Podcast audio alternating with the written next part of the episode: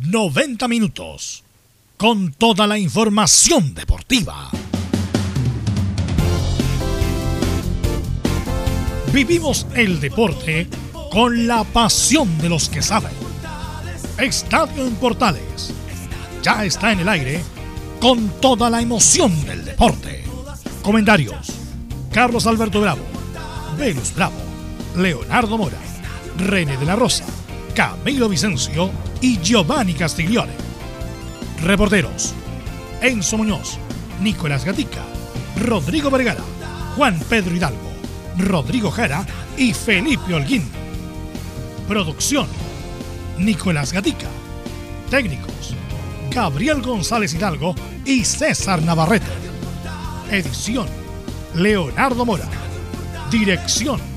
Carlos Alberto Bravo.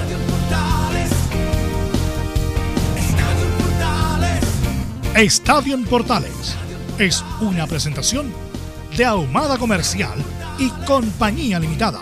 Expertos en termolaminados decorativos de alta presión.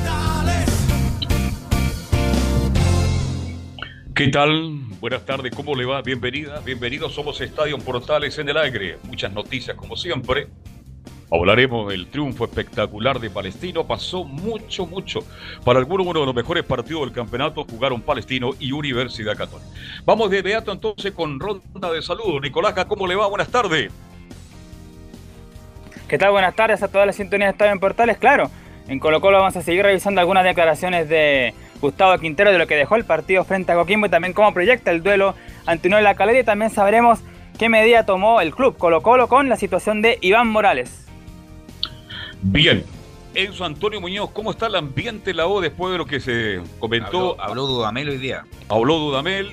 Vamos a ver si se aclara todas las eh, dudas que hay al respecto sobre el caso de Universidad de Chile. Enzo Antonio, buenas tardes.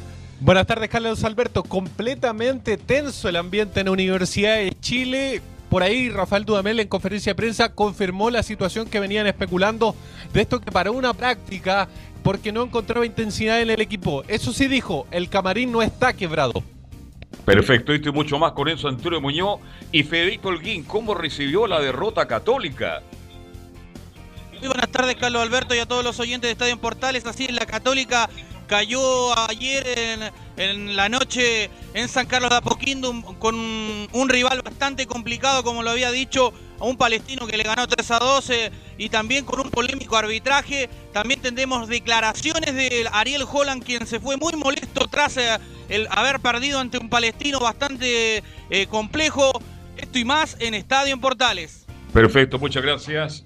Laurencio Valderrama, ¿cómo le va? Buenas tardes. Hola, ¿qué tal? Buenas tardes para usted, eh, don Carlos Alberti, y para todos quienes escuchan Estadio en Portales. En esta jornada eh, tendremos las principales reacciones de un palestino que logró un gran triunfo ante la Universidad Católica con la, palabra de Luis Jiménez, la figura del partido con tres goles, y por cierto, la palabra también del Coto Sierra y una pincelada también de Ronald Fuentes que espera hoy el partido de la Unión Española ante Coquimbo Unido, que será transmisión de Estadio en Portales. Perfecto, tripleta de Jiménez en el día de ayer. Vamos con nuestros comentaristas. Leonardo Isaac Mora, ¿cómo está usted? Buenas tardes. ¿Cómo le va, Carlos? Aquí estamos, pues eh, bien, poniéndonos al día nuevamente de todo el deporte en la semana, viendo lo que fue el partido de ayer en San Carlos de Apoquindo, que yo no sabía si era una lucha de la UFC o el duelo de la Católica y Palestino. Interesante partido en general y atento, por supuesto, hoy día a lo que vaya a pasar con, con esta Unión Española que después de mirar no sé cuántas veces el partido, oye, pero un descalabro lo de la semana pasada con Guachipato y esperemos que eh, no le ocurra hoy, a pesar de que también Coquimbo está bastante necesitado, obviamente, en lo que es ya su retorno a los partidos del torneo local. Así es. Bien, vamos con don Camilo Marcelo Vicencio Santelice. ¿Qué tal? Buenas tardes. Muy buenas tardes, Carlos, para usted y todos los auditores de Estadio en Portales con este partidazo de la Católica con, con Palestino que deja harto para, para analizar y las fechas finales del campeonato. Ok. Así que vamos con los titulares de inmediato con Nicolás Gatica. Claro, comenzamos esta jornada de Estado en Portales con los siguientes titulares. Comenzamos con el fútbol chileno donde hoy se da a conocer, atención, la programación de la fecha 32. Católica visitará a La Serena el viernes 5 de febrero en la portada. El sábado 6 la U recibe Unión Española y el mismo sábado, ¿en qué horario? Ah? A las 21.30 Deportes Iquique enfrenta a Colo Colo en el Tierra de Campeones. Recordemos que esta jornada Unión y Coquimbo juegan en Santa Laura uno de los partidos pendientes. Ayer recordemos que tras la derrota del UC, con Palestino Calera otra vez tiene chance de acercarse al cuadro cruzado. Hablando de los cementeros, ah, hoy Calera cumple 67 años y lo celebra con su primera clasificación a la Copa Libertadores de su historia. Además, tras la buena campaña realizada por el Coto Sierra la banca de Palestino, donde está invicto, ha despertado el interés atención de equipos como Sao Paulo, donde recordemos el volante nacional jugó. En Chilenos por el Mundo hoy, Vidal y Alexis Sánchez serían titulares en el clásico entre el Inter de Milán y el Milan por los cuartos de final de la Copa Italia. Nuevas noticias de la selección porque anoche Hernán Crespo volvió a referirse a su opción de llegar a la banca de Chile. De hecho, en horas de la tarde, el presidente del NFB, Pablo Milat, había asegurado que el viernes podría anunciarse el nombre del nuevo técnico. Y algo relacionado, se le cerramos este tema con la muerte de un ex dirigente del NFP que fue organizador del Mundial del 62. Nos referimos al señor Marcelo Botay, que además fue presidente de Audax y tesorero de la extinta ACF. Esto y más en Estadio en Portales. Bien, este, iniciamos un programa en forma distinta, en forma diferente en el día de hoy. Agradezco a Gabriel González, que me escribió la mañana muy temprano. Se fue un periodista deportivo, un hombre que fue corresponsal durante muchos años en Radio Minería en Deporte Total. Y después fue compañero nuestro en Radio Portal, en el departamento de prensa de Radio Portales, y permanente colaborador. Un hombre identificado plenamente con Rancagua, con la sexta región un hombre identificado con O'Higgins de Rancagua. Así que a la familia, que creo que deben estar escuchando, porque lo último que hizo acá, radio por lo menos en Santiago, fue en Portal. La última vez que estuve con él fue para Rota de Chile ante Paraguay, por las clasificatorias. Lo vi un poquito deteriorado, pero con mucho ánimo. Así que para la familia de Rodolfo Muñoz Ramos, Rodolfo Muñoz Ramos es parte de la historia de O'Higgins, es parte de la historia del periodismo hablado y escrito de la sexta región principalmente de Rancagua. Así que Rodolfo Muñoz Ramos, a nombre de todos los integrantes de Estadio Portales, de todos tus amigos, buen viaje y nos reencontraremos en cualquier instante. Saludos para la familia de Rodolfo Muñoz Ramos, que en paz descanse. Bueno, fue colaborador también de la revista Portales. Mm. Sí, colaborador permanente en la revista de Portales. Bueno, Camilo tenía más, más contacto con él. Camilo, ¿cierto? ¿Tenías contacto con él o no? Camilo, Isoncio. ¿Sí? Con Ramón, con Rodolfo Muñoz. Sí, sí, sí. Ah, em, bueno, de hecho yo tuve la oportunidad de hablar hace como dos meses con, él. Estaba trabajando allá en, en, Rancagua en la radio Bienvenida. estaba, estaba actualmente. Y sí, un personaje eh, muy era bien bien conocido. De hecho, Carlos lo mencionaba bien, lo de O'Higgins, eh, ligado, y O'Higgins también le dedica justamente una, una nota respecto a, su fallecimiento en, esta, en esta jornada. Así que nuestras condolencias para su familia, para sus amigos que lo conocieron, eh, para Rodolfo Muñoz, que fue Ramos.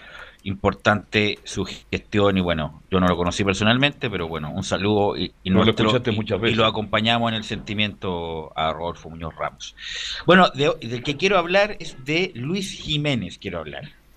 Eh, a ver si me dan las, el ¿Qué, edad exacta tiene Camilo? Ahí me indican si tiene 36 o 37. Pero Luis Jiménez siempre fue un jugador de excepción. Siempre fue un extraordinario jugador. Y a lo mejor por avatares en su carrera, 36 eh, años, ahí escuché. 36 tiene, tal como se lo dije hace algunas semanas en el Nacional. 3 y 6, 36, tiene 36 años.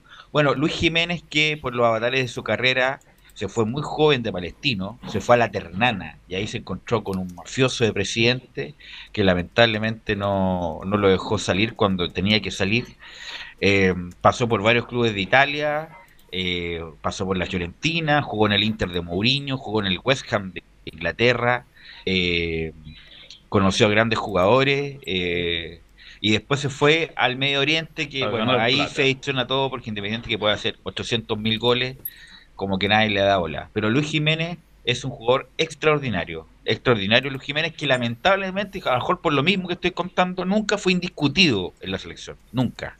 A lo mejor porque fue parte, bueno, aunque fue parte de la última etapa de Marcelo Sala en, el, en la selección, a lo mejor porque no, se impuso, después le tocó la generación dorada, que no había lugar, porque... Eh, ¿Lo pero, algo Jorge Valdivia? Pero es que Luis Jiménez no era un 10, Luis Jiménez no es 10, es, un, 9 y medio. es un 9 y medio o un 9. Un 9 y medio, pongámosle. el que juega detrás del 9.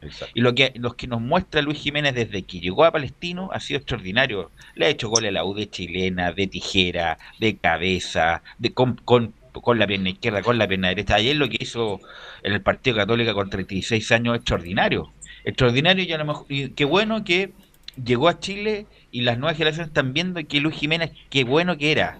A lo mejor no tuvo las luces de otros jugadores en el sentido de estar siguiéndolo semana tras semana, pero lo que hizo Luis Jiménez, lo que ha hecho Luis Jiménez desde que llegó, es extraordinario y se merece el reconocimiento de Luis Jiménez, que en la selección se le reconoce justo por el dar el pase a Marcelo Salas para que se convirtiera en el goleador histórico en ese momento de la selección chilena junto con Bolivia. Pero Luis Jiménez eh, es extraordinario, es un gran jugador y merece todo el reconocimiento. Además que juega con un medio campo estirado que tiene Palestino con Cortés. No, pero yo lo estoy, con ahí, Villanueva. ahí lo estoy destacando. Hablan el mismo idioma futbolístico. Son técnicamente todos muy dotados, pero como yo habitualmente voy a ir a Palestino, a mí no me sorprende lo de Jiménez. Está sobre la media.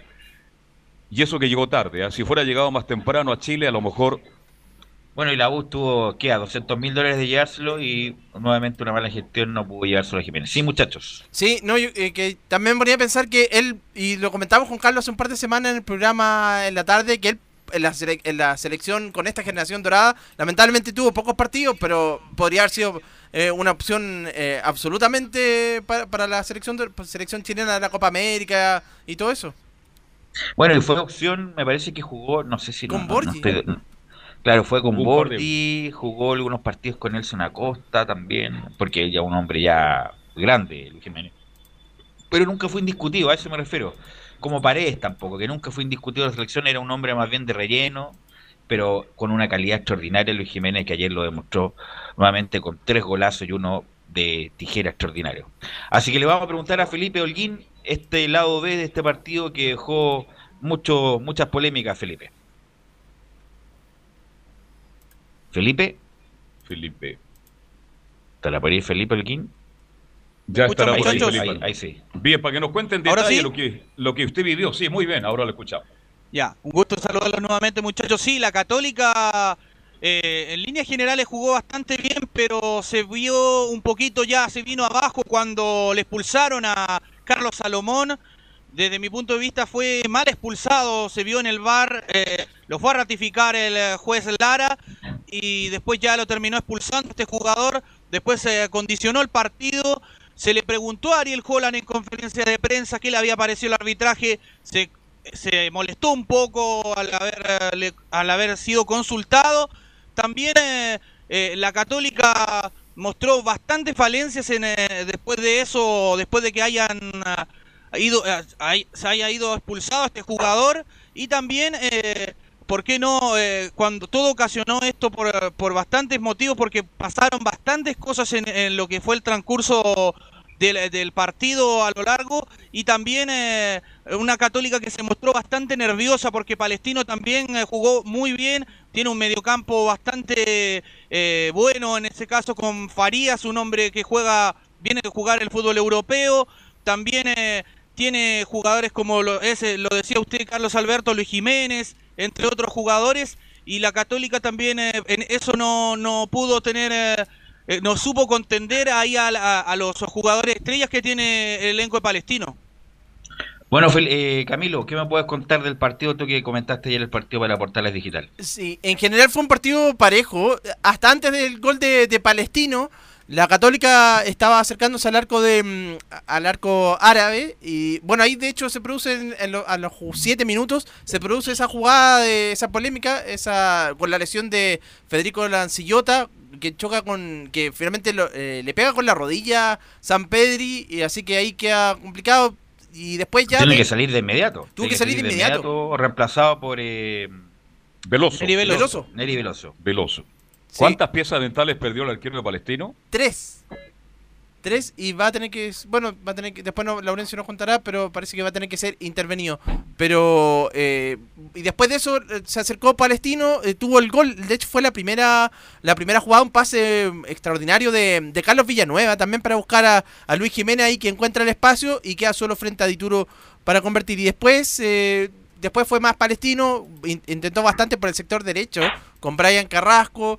Eh, pero ya después, los minutos finales del partido, la Católica de nuevo se acercó y así logra el, em, el empate. Y después la segunda parte también fue, fue bien similar, la Católica eh, acercándose al arco de Palestino. Y ahí se produce la expulsión primero de Farías, que ya creo que le podrían haber mostrado la tarjeta amarilla antes. Pero bien, pero bien tanto la segunda amarilla, sabiendo que tenía amarilla, va de manera imprudente en la segunda jugada, bien mostrar la amarilla, eh, bien expulsado expulsado. Farías. Ahí se, mm, No, fue una tontera, una prolijidad de Farías. Sí, una, una amarilla bastante absurda la que saca ahí el, eh, volante de contención del cuadro de Palestino. Y con respecto a esto y pa- lo que pasó en, en el transcurso del, del encuentro, escuchemos las declaraciones de Ariel Holland, donde dice, tuvimos las mejores chances de gol del partido.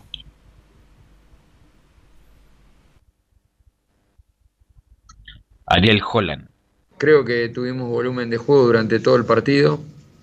Creo que cuando nosotros tuvimos las, las mejores chances de gol del partido, ellos tuvieron tres, hicieron tres, y nosotros tuvimos varias situaciones de gol, hicimos dos goles, pero creo yo que podríamos haber hecho varios goles más, porque entramos por todos lados, por arriba, por abajo, y tal vez en las áreas es donde se definió el partido. Eso era Bueno, lo que esto se, esto se debe, disculpa Felipe, esto Camilo se debe a, a las 10 bajas que tiene Católica o ya una cuestión de, de, de desgaste ya, Em, de las dos cosas, eh, pero principalmente por, la- por las bajas que tiene la, la Católica, eh, sobre todo en la, en la parte mm, eh, en la parte eh, ofensiva. Ahí creo que le está haciendo falta a lo- los jugadores titulares, a pesar de que no venían en un buen momento Puch y, tampoco y, Lescano. Pero insisto, creo que igual le está haciendo, le están haciendo falta eso. Y también el desgaste, es igual el, trabajo que realiza este cuerpo técnico de Ariel Holland es, es es intenso, Pero es el desgaste. peor momento de Católica, ¿eh? el peor momento de Sí. Católica cuando eh, incluso el porque tiene un, tiene un monitor él ahí en el palco viendo el partido ayer eh, el Tati Buljovacic estaba Álvaro y todo lo demás viendo la jugada que no fue falta de Salomón a Villanueva Villanueva, sí. saltan todos, saltan todos y reclamen así como para, para ir a reclamar el bar. Bueno, no se la pudo sacar la expulsión.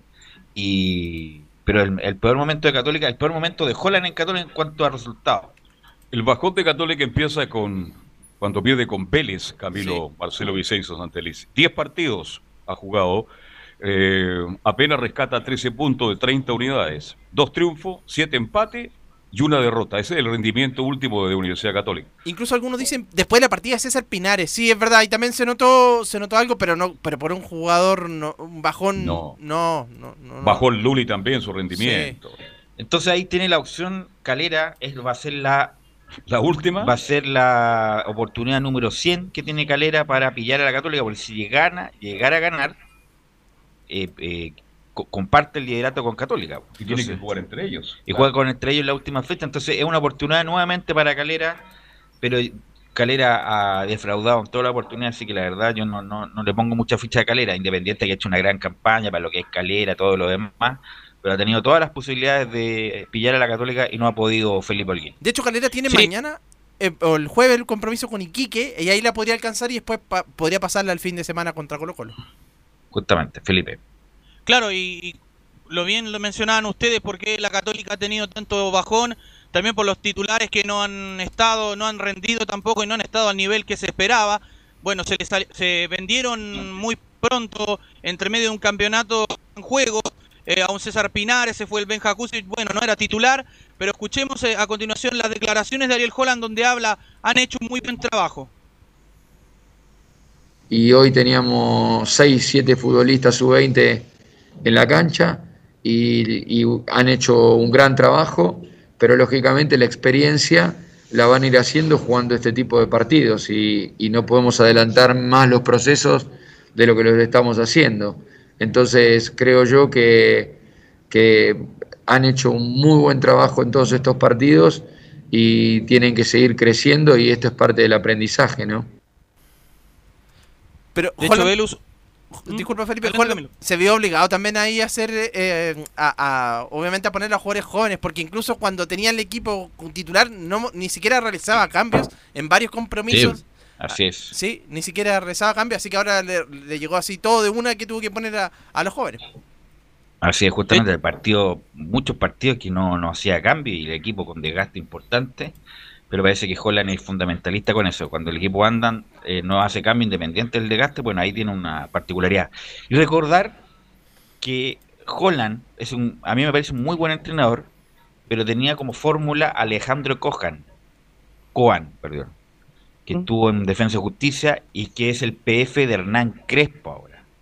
Eh, él se fue muy enojado con Holland de Independiente y ahí la dupla se, se trizó, se separó Obviamente Holland le ha ido bien y yo creo que Católica tiene la, primera oportunidad de ser campeón, pero cuidado con eso. Eh, la, fórmula era Holland-Coan y ahora Coan le va bien con cualquier técnico, así que vamos a ver cómo le va a Holland en estos días. Mira, a mí lo que me, preocupa de todo lo que pasa con, con, la Católica, yo sé que aquí muchos me van a venir a tirar piedra a la radio, es el excesivo llanto que tiene la gente cruzada.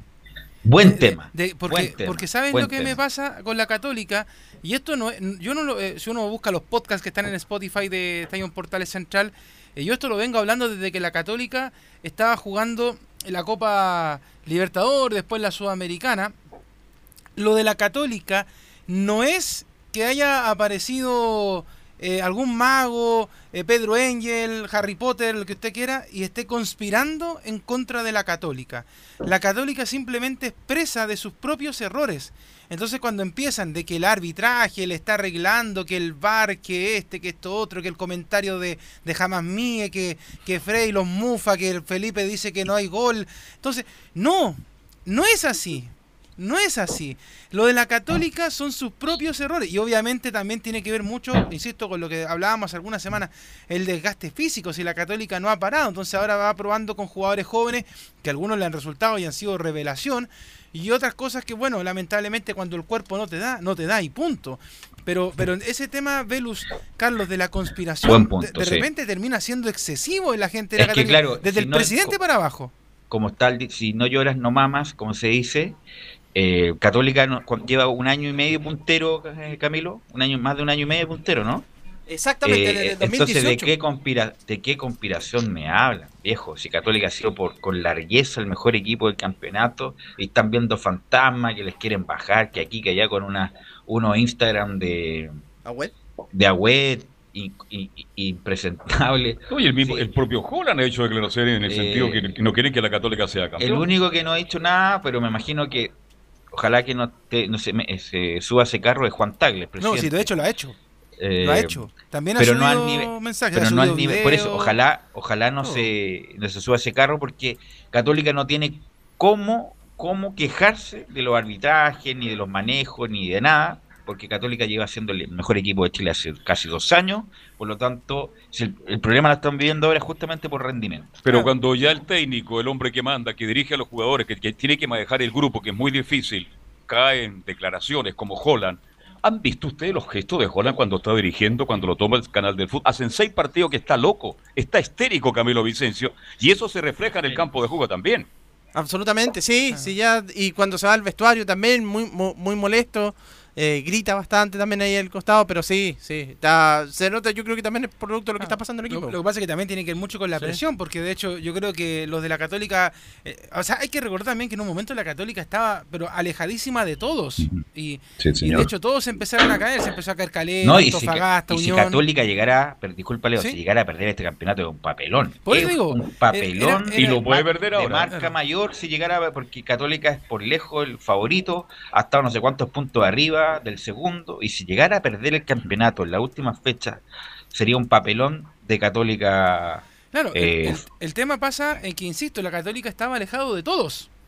Y todos empezaron a caer, y eso, y eso era buenísimo para la Católica, porque insisto, se cayó Calera, La Unión, Antofagasta, Curicó, que estaba muy cerca en su momento. La U se cayó en la, la, La U, fecha. la U también. No, la hecho, tercera. de hecho, recuerda que la U también estaba, estaba bien posicionada. Recuerda que Sí, cuando po. se fue. llegó, hasta, llegó hasta el segundo. Sí, recuerda que Caputo en un momento se fue, Fue agrandado diciendo eso, diciendo de que era el mejor técnico y lo habían echado. Entonces la, la Católica feliz, porque la, U- la Católica seguía ganando, los equipos estaban perdiendo, se alejó casi nueve puntos de los rivales. Y en algún momento el desgaste físico, insisto, si esto no es conspiración, no es que se alinearon los planetas ni nada. Fue el desgaste físico, errores propios, tácticos, técnicos. Y ahí la Católica empezó nuevamente a acercarse a la calera hasta que pasó lo que pasó esta semana. Entonces, el tema es que los jugadores cruzados, el, el- el cuerpo técnico cruzado, tiene que meter la cabeza dentro de un balde frío y decir, mira, la católica depende de la católica. No depende ni de la transmisión oficial, no depende, de, lo insisto, de lo que digan Vicencio y jamás mía, no depende de nadie. Depende solamente de ellos, de no cometer errores, de no calentarse, de tener cuidado también, obviamente, por el tema de las expulsiones, porque si ellos saben que quizás el arbitraje los anda buscando, bueno, eviten eso. O sea, son cosas que son bastante evitables. Si, si estamos especulando, ya están reclamando ahora para que se saque la amarilla de lo que pasó ayer. Bueno, pero hagan las cosas bien, pues. Pero si usted ve que el técnico, como dice Calvo Alberto, está todo el rato puteando en la cancha y la, tra- y, la- y la otra cámara después lo muestra en el, en el canal, eh, ah, entonces no ayudan absolutamente nada, porque yo a Ariel Holland le pongo la calma al equipo y el capitán, obviamente también en la cancha, le pongo la calma al equipo y saco esta pega adelante. Si- para la Católica lo que viene no es difícil. No es difícil, si solamente. ¿qué- que A ver, el concentrado. 30 de enero juega Con ¿Qué le quedan? A ver, Felipe. eh, Sí. Felipe Camilo, a ver. Le ¿Qué queda partido le quedan a de? Rancagua este día sábado a las eh, 19 horas. eh, por supuesto va a ser transmisión de Estadio en Portales. Después eh, viene La Serena el día 6 a las 5 allá. Y después eh, juega con Calera el día 10 de enero. eh, a las 15 de horas. febrero. eh, sí, 10 de febrero, bien digo, corrijo. Y eh, termina con la Universidad de Concepción. Allá en, No el, es fácil, en el Terroa. No es fácil, no es fácil, porque O'Higgins viene muy bien con Giovanoli, después juega con La Serena, que está muy bien también, Oiga, Sereno. después juega con La Calera, el partido del campeonato, puede ser, y termina con la U de Conce, que también puede estar jugándose en la permanencia, así que no, no, no es difícil, no es fácil para nada esto, estos cuatro partidos, Felipe. Claro, y, y ya hay un, bi- bien lo decía ahí Leonardo, eh, hoy por la tarde habrá una sesión del Tribunal de Disciplina donde se revisará el informe del partido entre la Católica y Palestino. El club va a apelar por las tarjetas amarillas, las dos que le mostraron a Carlos Salomón, que por ahora no podrá estar en el duelo ante O'Higgins. Oiga, Salomón, un jugador joven, aparece, lo expulsan. Vale decir, eh, no ha aportado mucho, ¿ah? Carlos, y dos expulsiones Sí. ya, ahí hay que Por criticarlo. Con Unión Española, después volvió la, en el partido anterior y ahora con y ahora lo expulsan nuevamente. Claro, por, por eso te decía Sí. recién de que, de que si, si hay errores en Católica son errores propios. O sea, el, el jugador sabe que el- los árbitros lo- ya lo tienen en la mira, va, nuevamente comete un error, lo vuelven a sacar. Entonces, insisto, lo de, la, lo de la Católica, además hay que decir una cosa, tú lo decías al comienzo, Velo, y yo te escuchaba con mucha atención lo que tú hablabas de, de Jiménez. Eh, uno, uno sabe la letalidad que tiene el jugador, uno lo sabe. Y si yo lo sé, obviamente pongo de alguna manera opciones para poder bloquearlo. Pero yo no sé si Ariel Holland se, se, se- dio el tiempo de revisar lo que hacía eh, Jiménez, lo que hacía Palestino. eh, porque la verdad es que Palestino en, en muchos pasajes dejó mu- eh, muchas chances de poder hacer incluso mucho más. Y además fue en la agonía, o sea, esto de llegar a, a la situación final eh, fue una cosa muy fortuita en la católica, se insisto, no, no, no es porque a la católica le estén conspirando, fue de verdad algo que, un error cruzado. Así se define lo que pasó al final del partido, un error cruzado. ¿Algo más, Felipe? Solamente eso para finalizar el, el informe del día de hoy, muchachos. Oye, antes de ir a, la, a Calera le quedan cinco partidos, pero cinco. Cuidado, ¿ah? Cuidado. Calera y Quique, con Colo Colo de visita. Por eso es que, insisto, van a empezar a, Sí, a llorar, como se dice. va a empezar a tiritar la pera justamente para que cualquier para que cualquier No eh, sanción cualquier eh, decisión referil sea cuestionada para eh, inducir al cobro y no los desfavorezcan estos más viejos esto es, Sí. es viejo esto de, de quejarse justamente para pues, que después no le perjudique Velus, pero la única Calera le queda con Antofagasta, perdón, que- y con con Calera. Y se, te, termina con Curicó, Camilo. Pero la única jugada a discutir podría ser lo de la, lo, lo de la, expu- la expulsión de, mm, de Salomón, porque el penal contra de- el penal de Dituro fue absolutamente. A Villanueva. A Villanueva. Sí, Sí. totalmente. Sí, casi lo mata a Villanueva. Sí, no, no, no. Estuvo bien. Bien. Así que no, Palestino con lo que tiene. Mira, el Coto Sierra está ahí, tercero, cuarto. Eh, así que gran campaña del, del Coto Sierra con Palestino. Eh, y lo más probable es que esté ahí cerca del cupo de la Copa Libertadores, la fase grupal. Hoy día está metido ahí en el Así es. en la Copa Libertadores. Bueno, vamos a la pausa, muchachos, Gabriel, y volvemos con todas las dudas de Rafael Dudamel. Radio Portales le indica la hora. 14 horas, un minuto. Comercial IAC y Compañía Limitada. La mejor calidad mundial en laminados decorativos. Comercial IAC y Compañía Limitada es Vertec en Chile. San Ignacio 1010, Santa Rosa 1779, Avenida Mata 446 y Portugal 501. Comercial IAC y Compañía Limitada es Vertec en Chile.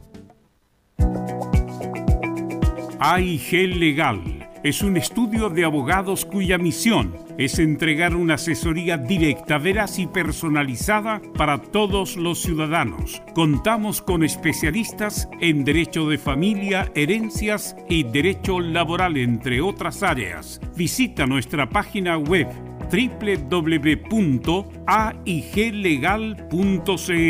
o comunícate con nosotros y agenda una reunión sin costo al número más 569 73 04 67 92 AIG Legal.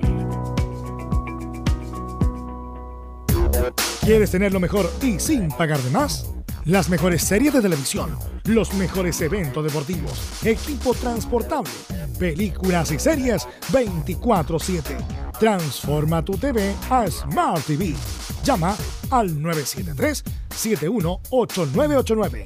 Twitter arroba panchos. Termolaminados de León, tecnología alemana de última generación. Casa Matriz, Avenida La Serena, 776 Recoleta. Foro 22 622 56 76. Termolaminados de León. Visita www.radiosport.cl, el sitio web de la Deportiva de Chile. Programas, noticias, entrevistas y reportajes, podcast, radio online y mucho más. Todo lo que pasa en todos los deportes lo encuentras en www.radiosport.cl. La Deportiva de Chile en Internet. No se pierda todos los días a medianoche, lunes a domingo en Radio Portales, el tren del recuerdo. Conduce Salvador Fernández. Solo canciones inolvidables de su época. Contáctese con Salvador Fernández al foro 22 319 7959. Le esperamos esta medianoche con el tren del recuerdo en Estación Portal. Radio Portales en tu corazón, la primera de Chile. Ya son cinco minutos después de las 14 horas. Y hoy día habló, bueno, justamente hablábamos con Enzo Muñoz, que no hablaba mucho antes de los partidos Dudamel, y hoy día habló en conferencia de prensa, y vamos a hablar justamente de lo que dijo o no dijo Rafael Dudamel, don Enzo Muñoz.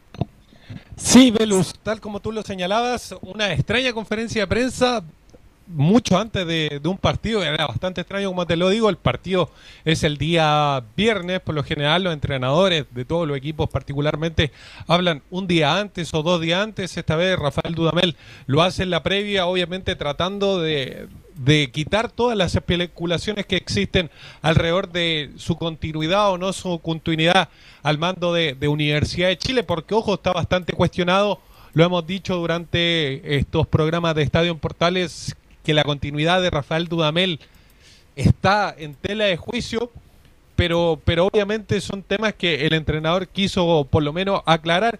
Y la primera que vamos a escuchar de Rafael Dudamel es sobre una situación particular, porque ayer se empezó a decir que, mm, que Rafael Dudamel había terminado una práctica la semana pasada, el día jueves, específicamente el día miércoles, em, que en la cual el técnico venezolano no vio intensidad en sus jugadores. Esa era la, la premisa. Pero obviamente era una situación que era que había que preguntársela al técnico. Y es la primera que vamos a escuchar. Rafael, ¿es verdad que paró una, una práctica? Escuchemos lo que dice. Yo creo que no soy ni el primer entrenador en el mundo, ni seré el último que, que para una práctica porque no se está realizando bien el ejercicio, ni tampoco será la última práctica que vaya a hacerlo. En el momento que considere que hay que cambiar un ejercicio para buscar una mejor ejecución, para encontrar una, un, un, mayor entendimiento del jugador y, y, en su ejecución una mayor calidad, lo, lo, voy a volver a hacer. Entonces, me parece que lo que se, lo que se busca es, eh, antes de generar tranquilidad y, y, seguridad y confianza, y con cada una de las preguntas eh, lo que se genera es mayor incertidumbre. Bueno, eh, eso es verdad, no es primera vez no es primera vez que se para una. Me acuerdo perfecto cuando era juvenil de la U, minuto 20 que se dio, el César Bacha paró la práctica y nos mandó a todos a bañar porque estábamos haciendo puras tonteras. Eh, eso es verdad. Lo que pasa es que este es fútbol profesional, no es fútbol cadete. cadete como en el caso de nosotros. Y obviamente no voy a arreglar la fuente, pero uno sin querer queriendo se entera de cosas y justamente por compañeros, qué sé yo, eh, me entero, claro, que el plantel no quiere mucho Dudamel. Es, miren, lo que estoy diciendo no es ninguna novedad, pero ahora lo certifico. El plantel no quiere mucho Dudamel por todas las decisiones ambiguas y zigzagueantes que ha tomado desde que llegó Enzo. Sí, el plantel está choreado un poquito de, de Rafael Dudamel. No le gusta el, el, estratega venezolano. Es más, eh, hay situaciones particulares que, que incluso hablan de un camarín quebrado obviamente también se le preguntó al técnico venezolano sobre este tema de, de, si el camarín realmente está quebrado o no. Y escuchemos lo que dice Rafael Dudamel, por favor. No comparto eh, el, el, un camarín quebrado. Cuando eh, entre ellos veo una camaradería, un respeto, una armonía. Eh, en un grupo humano humilde, noble, profesional, que, que sabe, junto con cuerpo técnico y toda la institución, la, la particularidad y la particular y apremiante circunstancia que estamos enfrentando. Entonces, no, no nos vamos a hacer eco de, de, de especulaciones, el, el, grupo está compacto, el grupo está unido, estamos fuertes y trabajando, trabajando con el único objetivo de sacar adelante esta apremiante situación. Una cosa es ser cortés siempre hay que ser caballero y cortés con, con, toda la gente. Hay que ser caballero y ser respetuoso.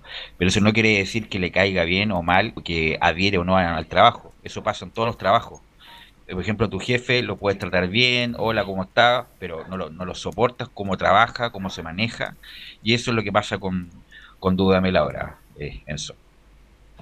Sí, es complicado lo, lo, que está pasando en Universidad de Chile y me parece que este empate con, con Iquique termina reflejando muchas de las cosas que, que está pasando precisamente con el plantel de, de, Universidad de Chile. Porque obviamente los cuestionamientos van al estratega y, y es un hecho, más allá de, de las cosas puntuales, porque obviamente las comparaciones son con el proceso pasado de, de Hernán Caputo y en ese sentido Rafael Dudamel a pesar de que no le gusta que, que le digan que, que, el rendimiento es peor, porque esa es la, la palabra pobre, que le molestó. Dijo, cuando... Pobre, como dijo usted. Pobre, claro. Eh, a pesar que no le gusta eso, es un hecho de que el estratega venezolano tiene peor rendimiento que, que Hernán Caputo. Es cerca de un 39% el rendimiento de, de Rafael Dudamel, que solo cosecha dos triunfos en 11 partidos. Son siete, cerca de 7 empates y, y, dos derrotas, me parece, el rendimiento general de Rafael Dudamel, un rendimiento bastante pobre para una Universidad de Chile, que es más, lo decían los propios jugadores la semana pasada, que su objetivo era Copa Libertadores, pero en este momento, en este preciso momento, ni eso le está alcanzando a Universidad de Chile. Escuchemos otra de Hernán Caput, de Hernán Caputo, mire, de Rafael Dudamel. De duda. Sí, estamos dudando. Está, escuchamos una de Rafael Dudamel porque le preguntaron sobre el tema de si se siente respaldado realmente por la dirigencia azul y esto es lo que dijo.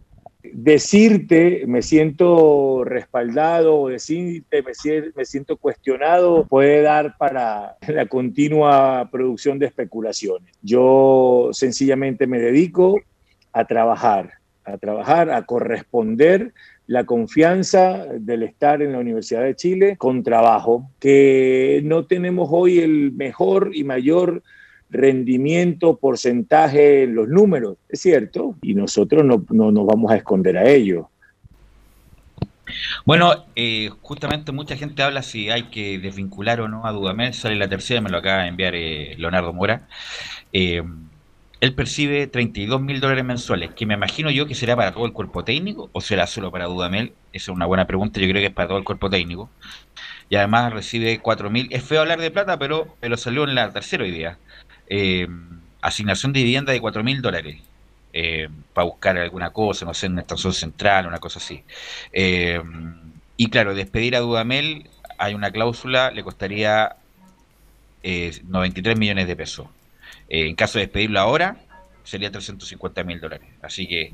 Hoy día Si se lo, se lo quiere despedir ahora, mañana. Eh, eh, Yo le daría la última oportunidad el viernes cuando enfrente a Coquimbo Unido, que es un rival duro y complicado. Si no. pasa esa valla, habría bueno, que y tomar ese, una y ese es el rumor, eh, Enzo. Y si es que no pasa, bueno, es que hay tanto rumor, le pregunto a usted que maneja mejor información, ¿qué hay de eso que en caso de que le vaya mal con Coquimbo eh, sería todo? Es una buen, un buen tema ese, porque el directorio de, de Universidad de Chile está, está indeciso de qué hacer con Rafael Dudamel. Es el tema. Está indeciso el, el directorio de, de qué hacer. O esperamos este próximo partido, o lo terminamos sacando a mitad de año, o aguantamos el proceso. Esos son los cuestionamientos que en estos momentos se está haciendo eh, la plana directiva. Obviamente, 350 mil dólares es mucha plata. Son cerca de 300 millones de pesos, por lo menos. Lo que costaría en estos momentos desvincular a Rafael Pero el, descenso te costaría quin- quintuplicar esa suma. Es que el bajas. problema, el problema desde el punto de vista de los dirigentes es que ya, hagamos que se, se va Rafael Dudamel, que lleva dos meses en Chile, dos meses. Pero, ¿quién te asegura de que no vas a descender? No, pues, pero es que si, por eso, eh, to- tomás el riesgo, como sacaste a Caputo, tomaste el riesgo, o, o lo dijimos antes de traer un técnico que no tenía el palmarés para llegar a la U, lo trajeron igual, eh, pero con esto va directo al abismo, directo al abismo, entonces eh, no hay mejora, tú diste los números, no hay mejora, no hay mejora ni en lo futbolístico, ni en lo emocional, ni en los resultados, el, el, el, el, el plantel está mal con Dudamel, no hay ninguna cosa buena, no hay ninguna cosa buena donde tú te agarres para, ya, ok, que Dudamel siga. Entonces, esa es la pregunta, o sigues con Dudamel o puedes arañar el descenso. ¿Cómo arregla todo esto Dudamel, Enzo, volviendo los, los consagrados, los intocables de la Universidad de Chile? Es que ese dicen que es el problema de, eh, que hay Pero en si es el problema de fondo, pues Enzo, por favor. Pero qué intocable, a ver. Jean Bosellur, Walter Montillo, le nombro dos de inmediato. Rodríguez, tres, imagínese. Pero te hago la pregunta, ¿los que entraron por Rodríguez y por Bocellur lo hicieron mejor? No, en el caso de Seyur creo que el Pino Mago está muy lejos, pero el caso Rodríguez ya no produce. Pero ¿y Barros lo hizo mejor? ¿Lo hizo mejor Barros que Rodríguez? El último partido lo no, hizo. por favor. Llegó, anunció. Barros es un espanto, es un Pero espanto. Velo, si más allá de todo Por lo que se ha equivocado entre, entre Rodríguez Barros, que es un espanto que devuelve todos los fines de semana la camiseta, prefiero un tipo conocido que por lo menos me va a desordenar arriba, que es Matías Rodríguez. La U se está conformando con lo que tiene, pero Barros es un desastre. Luis del Pino Mago o Luis del Pino Malo, como le decía la- Leo Bueno en su momento, es horrible, no sabe parar una pelota. Lo único es increíble lo mal que juega. Entonces, por lo menos me juego con tipos que vienen mal, pero por lo menos tienen mostraron en algún momento categoría, como es Matías Rodríguez y Bocellur. Entonces, Osvaldo González, bueno, no sé qué- en qué estado está Osvaldo González. No, él mejoró mucho. Pero el quiere lo produce los los que reemplazaron, los que reemplazaron a estos muchachos, que ya todo el mundo pedía darle una oportunidad a Augusto Barros. Se le da la oportunidad, juega horrible. Se le da la oportunidad a Luis del Pino Mano, juega horrible. Entonces, queda, queda- queda como lo mismo. Enzo. Lo de Osvaldo González, ya que nos estamos involucrando en ese tema, eh, lo más probable es que pueda estar para este partido. Para este partido que viene. ¿Y qué pasa Los con el que están resto? descarga- eh, descartados. ¿Sí? ¿Qué pasa con el resto? Arangui eh, y Lenis. Sí, mira, lo de eh, Pablo Aranguis es un pinzamiento meniscal. Ese es el, análisis que hacen los doctores de, lo que tiene Pablo Aranguis, que no debería estar más allá de, este próximo partido fuera de, del 11 de, de Universidad de Chile. Eso es lo que dicen. Obviamente puede ser mucho más grave, se va a estar evaluando eh, constantemente. Pero lo de Reinaldo Lenis es un es más preocupante porque es un desgarro muscular en el bíceps femoral izquierdo, o sea, descartado lo que resta del campeonato. Uh. No va a estar eh, Reinaldo Lenis. Sí, Pero pues son tres se semanas. Son tres semanas y. Y en tres semanas sacaba el Y se campeonato. sacaba el campeonato, así que sería todo Lenis y ahí va a estar pendiente de un hilo si sigue o no en la U. ¿Usted lo dejaría? Eh, El que ah, mostró ciertas cositas, pero bueno, hay- habría que verlo. Habría que ponderarlo a fin de año si es que además es una cuestión económica también. Sí. Y la Ribey anda bien, ¿eh? Anda con ganas, pero no hace gol, Enzo. Sí, lo, lo de la Bay, me acuerdo que se lo preguntábamos después de- del clásico, cuál era, cuál creía que era el, el hecho puntual de por qué Joaquín Larribey había bajado tanto su, su cuota de goleadores. Y él, él mismo lo decía, Rafael Dudamel, que era porque, según él, había cambiado el, el sistema de juego. Y eso había hecho que eh, Joaquín Larribey dejara de, de crear tantas opciones de goles y goles específicamente eh, en el cuadro de Universidad de Chile. Pero y lo único, que, lo único que funcionaba bien en la U era Montillo y Ribey y llegó Dudamel a inventar, a inventar cosas, a hacer la práctica, como dicen otros, y lo destrozó justamente lo único que funcionaba bien en la U. Escuchemos a Rafael Dudamel que habla sobre Lenis y Aranguis, los dos jugadores que estábamos hablando recién. no, no son muchas las alternativas que tenemos para el reemplazo de, de, Lenis y de, y Aranguis. Ya, ya sabemos, ya supimos cuánto costó al principio en ausencia de ellos, cuando Reinaldo se estaba poniendo en forma, cuando Pablo salía de la lesión del quinto metatarsiano. Entonces, allí disfrutamos entonces de que venga emergiendo la figura de Simón Contreras, se pueden abrir eh, alternativas, posibilidades para, para Cristian Barros, vamos a, vamos a analizarlo bien. No, pero cor- corté el deseo como barro, pues ya. Ya no, ya. Y bueno, Cortés, bueno, no es- oye, Cortés. No, no, Barros, el uruguayo. Sí, no, pero y yo pregunto por Cortés, porque No, por lo menos Cortés- Cortés que- Barros corre, mete, inte- Cortés, insinúa algo. Cortés hay que mandarlo a la sub-17 de la Ah, U. Para a que Cortés. vuelva. Sí, no, un, em, un error, pero garrafal de haberlo traído un tipo que no tiene mala técnica, pero desplicente, que está a una marcha menos, incluso del fútbol chileno, imagínate. Lo, lo trajeron de boca, se equivocaron, pero rotundamente la gente de la U en traer a, a Cortés. A ver, yo te hago una pregunta, Velo. ¿Tú crees que a un jugador de Boca que es bueno lo dejan partir fácilmente? Bueno, pero él era como juvenil, tenía esa calidad. No importa, aunque sea juvenil, aunque sea, aunque sea sub 8. Eh, ¿Tú crees hay que, Boca lo libera? Pero hay que recordar que, Leo, hay que recordar que este muchacho incluso se hicieron todo el show para nacionalizarlo, para que jugara por Chile, pero viéndolo solamente el primer partido, no, este, este tipo está para jugar acá en... Es un paquete, digamos. Está jugar la selección es del un litoral. paquete de fin de Mira, yo te voy a decir una, cosa, Velo, porque yo estaba escuchando atentamente el reporte en este día adicional que viene Estadio en Portales. Y la verdad es que cuando tú conversabas con Carlos le decías, bueno, pero es que Matías Rodríguez o Barrio, Del Pino Mago de, o Bocellur, en realidad son todos malos. Todos. Bueno, pero hay que jugar con 11, Velus, Leo. ¿ah? Velus. Pero no, si más allá, de que, 11. más allá de que hay que jugar con 11. Como diría eh, otroramente Eduardo Guillermo Bombalé, son todos malos. Son malísimos. Son- en este momento están pasando por un mal momento. son claro, todos malos, mal. Carlos. o sea, Pero hay que poner a alguien, pues. por- porque tú me Luis dices, del Pino Mago tú me dices, voy a poner a Matías. Rodríguez. ¿Y qué hace Matías Rodríguez si la U hace rato que no gana partidos? Entonces, Es más- y de- y después me dice, voy a poner a Bocellur. Bocellur no pasa en la mitad de la cancha. Y obviamente no es porque Bocellur no quiera, sino que ya nos convencimos de que es por una instrucción de Rafael Dudamel. Pero no pasa en la mitad de la cancha. po. Y si yo fuera un jugador, que como Pero hay una hablábamos recién, técnica. Hay una cuestión técnica de, de Olimpio Lugar no sabe parar una pelota. Y Matías Rodríguez jugó un correctísimo partido con Colo Colo. justamente defensivamente hablando, lo saca y pone a Barrio, la verdad, inentendible. A Por eso voy con las dudas de Dudamel. Y, y de- y después voy y después vamos con eh, Paulito Aranqui, que ahora hace poquito se acordó de hacer goles, eh, Larry Day que no existe, Montillo que está amurrado, eh, Reinaldo Lenis que de hecho lo podría poner a correr en el club hípico, corre más que los caballos, eh, no sé, perdón que sea que, que- que sea No, el duro. plantel, el plantel de la U anda mal, anda, lo hemos anda, dicho. anda pésimo, mal. Carlos, anda pésimo. Más Y- allá que anda horrible el técnico, hay jugadores que han bajado Pero su te, rendimiento. te tienes que jugar, te tienes que jugar con alguien, pues. Bueno. Entre Luis del Pino Mago y Bocellur, yo me la juego con Bocellur independiente de cómo sea. Y va a ser igual de Barrios- malo. Y entre Barrios y Rodríguez me la juego con eso, Rodríguez porque por lo menos Rodríguez tiene historia en la U. Barrios no la Pero es que la no- historia no juega. Si es como cuando, Eh, es como cuando le Leonardo, preguntaban a- Pepe Rojas hace años, oye, la estadística, entre la Barrios, estadística. entre Barrios y Rodríguez, Barrios juega mal, todos los partidos juega mal. Bueno, prefiero uno que juega mal, pero por lo menos se desordena arriba, que es Matías Rodríguez. ¿Qué te parece el es una, juego de- es una cuestión de elección. ¿Qué te parece el juego de Simón Contreras? Simón Contreras fue de lo más decente del otro día. Y no tiene historia.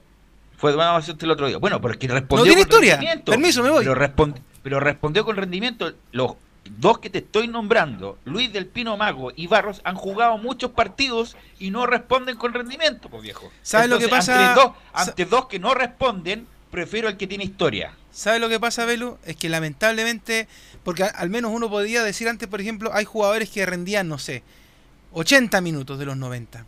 Ahora hay jugadores que con suerte rinden 15. Cuando tú- eh, yo creo que si llamáramos a, los, a, nuestros amigos técnicos que hemos invitado siempre al programa, a Bacha, a Zulantay, al mismo Giovanni Castiglione, y lo hacemos sentarse en la tribuna, y- y le decimos, anoten, el tiempo efectivo de juego de la Universidad de Chile es muy poco es poco. El- el- el- los pases efectivos son muy pocos. El juego colectivo de la U es muy poco. De hecho, el otro día el rival que, no, que, que tuvimos en cancha nos mostró eso. Y Quique, a pesar de que, de que era un equipo sí. muy discreto en general, por los resultados, por la forma que está, colista. es colista, pero tú le ves la forma de juego y era un juego Lo colectivo en donde, Se nota- lo en donde la pelota... Hay un trabajo del Flaco Leiva. se Claro. nota Lo, un co- trabajo. lo comentamos, Leo, en el sentido que, a pesar de que el colista, que no ha jugado bien, por algo está en la posición que está, pero no obstante eso, tiene una idea. Tiene una idea, idea que no tiene la U. Claro, entonces el, el tema es que, que uno empieza a ver a la U y oye, yo no creo que a estos jugadores se les haya olvidado jugar. O sea, si más allá de los juveniles que trajiste y todo, pero oye, ¿qué, le- qué le pasa a los jugadores que ya estaban? O sea, eh, ¿qué le pasa a la Ribey? Lo de Montillo, yo insisto, es tema aparte. Si mientras no se saque el balde, no va, no va a pasar nada y va a terminar con el balde puesto y después va a salir llorando por, por TNT, por Fox, por TIC, por la Portales, por todos lados.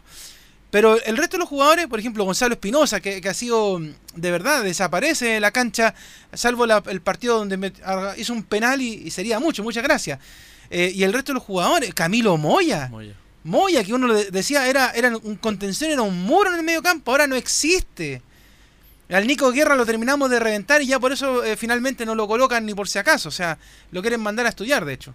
Eh, pero es en general la U cuando... Hay una baja. Claro, se, se, se pudrió el cajón entero. O sea, por más cambios que hagas, por más movimientos que hagas, el tema no va a resultar. Lo mejor que le puede pasar a la U ahora es que termine el torneo.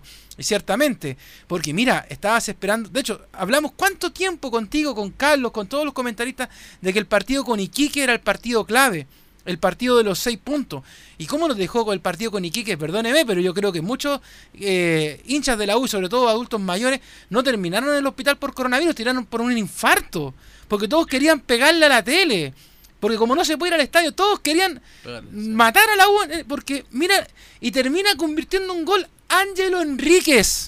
Que jugó bien, es- jugó, Claro, jugó bien jugó- Ángelo Enrique. O sea, pero, pero te das cuenta, o sea, eh, son individualidades y son Pero momentos. por eso le veníamos pegando y jugó un correcto partido hacia el Bueno, ahí Oye, y otra cosa, ojo con Ángelo. Dudamel, Porque le Hace da rato. confianza. Y ojo, ojo con Ángelo Enrique, y no me extiendo más.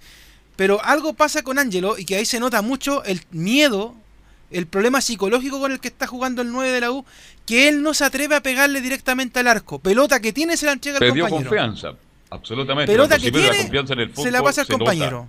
Ojo con Pero por lo menos el, el domingo jugó un partido correcto y Y, hizo de- un gol. y debería ser titular, no sé si con la Ribey, que bueno, hace rato que está fuera de forma. Se le mojó la ¿algo más? pólvora a la Enzo, ¿Algo Ribey. más de la U? Sí, dos cortitas al cierre, como diría el pibe. Una que tiene que ver con Matías 0-4. Rodríguez. y que tiene que ver con su renovación. El jugador dijo que él tenía una renovación automática por el 60% de los partidos. Y ya Justamente cumplió. te iba a preguntar eso. Ya cumplió. Ya, ya Yo no, no- sabía eso, por lo tanto Matías Rodríguez va a continuar un año más entonces. Es que ese es un buen tema. Porque es lo que quiere la dirigencia también. Al menos por contrato debería continuar un año más. No, si es lo lo quiere desvincular, tener que pagarle el contrato entero. Exacto. Todo el año. Es una cuestión de plata. Mm, Absolutamente. Y lo otro es que, aparte del duelo que se va a jugar este día viernes, la U ya tiene programado su siguiente duelo, que es contra la Unión Española. En el Estadio ¿Dónde? Nacional, el día sábado, 6 de, ene- eh, 6 de febrero, a las 19.15. Ya está programado ese partido. El siguiente de la U, eh, casi uno de los últimos partidos, es contra eh, Curicó Unido y después viene el partido contra Antofagasta, que con ese cierra el campeonato. Ok, Cuatro gracias Enzo. Mañana estaremos ah, formando más de la U. Mañana, el día miércoles. Buenas y tardes. vamos con Colo Colo, vamos con Colo Colo porque hay varios temas deportivos y extradeportivos. Estaba recién viendo el noticiario de Chilevisión, de los hablando de los vecinos de Iván Morales y yo no puedo creerlo, no puedo creer que desde el balcón de Morales estén tirando fuegos artificiales. Ayer Colo Colo emitió una declaración y todo eso nos va a informar Nicolás Gatica. Nicolás.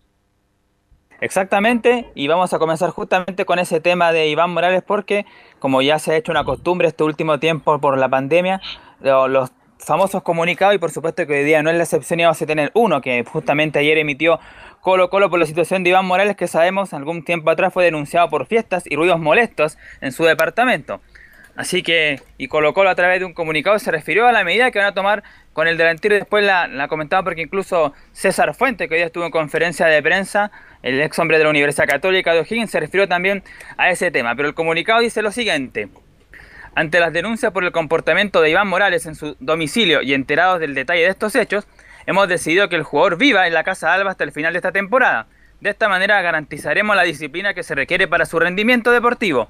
En relación con la causa judicial que se tramita en el cuarto juzgado de Santiago, esperaremos que se dicte una resolución antes de hacer comentarios públicos al respecto. Queremos dejar establecido que una conducta como la descrita por los vecinos no es aceptada en ningún joven y menos en un deportista de alto rendimiento de nuestros registros.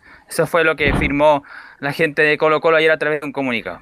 Pero esto, mira, el muchacho este no tiene 15 años, pues. tiene, es, es mayor de edad, ya hace rato ya, eh, está bien hediondito el señor Morales, y que la- Tiene un problema en el segundo y piso. que esta medida, la- Si no yo no, recuerdo una medida así con, con Colo Colo de llevarlo a la Casa Alba, así con los jugadores juveniles. Hay un caso muy antiguo. eh. Con los, a ver, gran ¿quién? amigo soy yo. Manolito. Ya, no, déjelo- pero, ahí, no. Manuel Neira, pero, pero, pero no era... No, ya era, era un proyecto. Sí, pero este, este muchacho tiene 19 años. En esa época Bueno, el mismo tenía 16. Pinilla. No, pero de recluirlo en una casa. Claro. Una, Pinilla siguió haciendo sus cosas, pero vivía en su casa. Sí, pero Eso es que, es eh, también- Velus, también hay termino, que termino, termino, te- Sí. termino, termino. Entonces, es un muchacho de 19, no sé qué edad tiene, 19, 20 años. 21, Muchacho, creo. 21. o 21, te- 21. ya, 21. 21, yo- imagínate, ya tiene 21 años. Entonces, lo sacan de su casa y lo llevan a la casa Alba. Otra cosa, en otros momentos lo sacan de, de No esa casa. arrancar en la noche como la por casa ejemplo a Cataldo, a. Cataldo lo sacaron de su casa y lo, lo pusieron en un departamento, pero propio, donde vivía él, no estaba con otro muchacho, en, eh, cerca del estadio del Audax. Pero aquí es sacarlo y volverlo a ponerlo donde está en la disciplina de los juveniles. Entonces, es una. Debe, debe, debe tener algo de cierto todo esto, porque los, los vecinos se quejan que hay fiestas, ruido y, y sobre todo lo que me llamó la atención, fuegos artificiales desde el balcón, y eso me parece muy grave. Y esto ocurre en la comuna de Las Condes, ¿ah? Digamos. Pero hay un Sí, nuevo ahí caso, pasa justamente. Sí, dale Camilo, Camilo. un nuevo caso, Carlos, de cómo se, se y de Iván Morales que ha tenido un montón de oportunidades también y nunca ha aprovechado. Un- era un proyecto de jugador, me acuerdo, interesante y después por todas estas cosas se van farreando la carrera. pues. Lamentablemente, y él tiene condiciones y se está farreando su carrera. Acuérdense que hay un vecino también de Las Condes que lo sacaron de ahí por mal comportamiento. ¿ah? Sí, pues, ¿Quién? Gary. No, no, no, lo sacaron. No Los vecinos le insinuaron que No, por pero favor se fue- fuera a vivir a otro lado porque Él, metía él vivía, no, él vivía en- tenía un departamento en Pedro Fontova. Sí. Que esa comuna es eh. Huechuraba, sí. Y se cayó una niña del noveno piso, hay que recordarlo. Pero se fue porque no quería más show él. No por. Pero acá incluso hasta la- el alcalde de Las Condes se va a querellar contra Claro, la Morales. Entonces, a mí me parece esto mucho más grave de todos los ejemplos que estamos nombrando. Eh, claro, incluso para aportar un poco de eso, como el, como decía Camilo, de una de las figuras emergentes que colocó en su momento un proyecto. De hecho, algunos le llamaban el tanquecito, en referencia a, Esteban Paredes. Pues Esteban Paredes recordemos que, es el tanque como le puso justamente, claro. Nicolás, Paredes apadrinó a Morales y le dijo, tú eres mi reemplazante, depende exclusivamente de ti. Y ahí estamos en veremos. Y ahí le pasó una tele Paredes a Morales. es una última generación. Claro, Una tele porque el, el hermano. pero, pero triste, triste el tema de, de, Colo Colo en general, porque imagínate, de venir ganando en un partido que, que bueno, ya con toda la polémica y todo, terminar hablando de lo que está pasando en la materia extra futbolística. O sea, mira, mira lo que pasa. Y de hecho, eh, Morales debería tener claro la caja de repercusión que tiene Colo Colo en la cancha y fuera de la cancha. O sea, imagínate ahora, pues. habla el técnico Quintero, le preguntan con respecto al tema. O sea, que fome. O sea, en vez de estarle preguntando, oiga, Colo Colo se tiene que escapar del descenso, los partidos mm. son cada vez más importantes. No, ¿qué le parece que tenga que estar cuidando a un cabro de 21 años que se comporta como pendejo y tener que meterlo nuevamente en la casa alba cuando ya no les corresponde. Pero como yo lo que le iba a decir a Belu durante, lamentablemente Colo Colo lo hace también por un tema del, contexto en el que estamos viviendo, el coronavirus, porque imagínate este cabro irresponsable, se pone a hacer pues. carrete y después le pega el coronavirus a todo el resto del plantel. Sí, señor. Ahora, la casa alba, ¿dónde está? ¿Está dentro del Estadio Monumental? Sí, está dentro del Estadio Monumental, está en un costado por la calle a ver cómo. ¿Ezequiel Fernández no es? ¿Ezequiel Fernández? Claro, por ahí. Sí, por ahí está ubicado. Está justamente están los juveniles del equipo de Colo Colo. Tendrá que entonces estar eh, Iván Morales, bueno, cerca del estadio Monumental. Justamente iban a tener, como se dice, cortito al delantero, al número 18. lo, más seguro es que, claro, con esto pueda no jugar eh, este fin de semana. Yo creo que no va a ser opción Morales. ¿Para qué le cuento? Claro, lo más seguro es que Morales con este tema no sea opción, al menos para este fin de semana frente a Unión La Calera.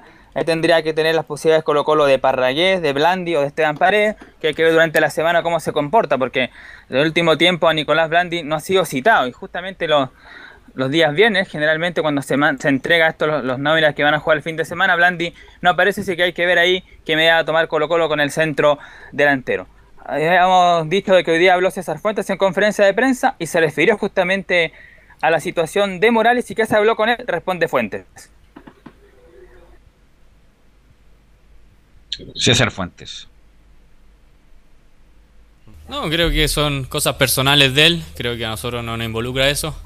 Y creo que ah, obviamente lo tuvimos que comentar en el grupo, pero queda solamente en el camarín. Creo que una conversación privada que quedó entre nosotros, donde estuvimos todos hablando y comentando sobre el tema, pero ya un tema cerrado, donde también Colo Colo tomó su, su decisión y nosotros la, la apoyamos nomás solamente. Pero son temas personales que, que en algún momento yo creo que las va a tener que hablar, pero que yo no me puedo meter ni nada, pero que en el grupo ya está cerrado. Creo que se conversó donde se tenía que conversar, que dentro del camarín y donde queda todo para nosotros, donde no sale nada, nada para afuera.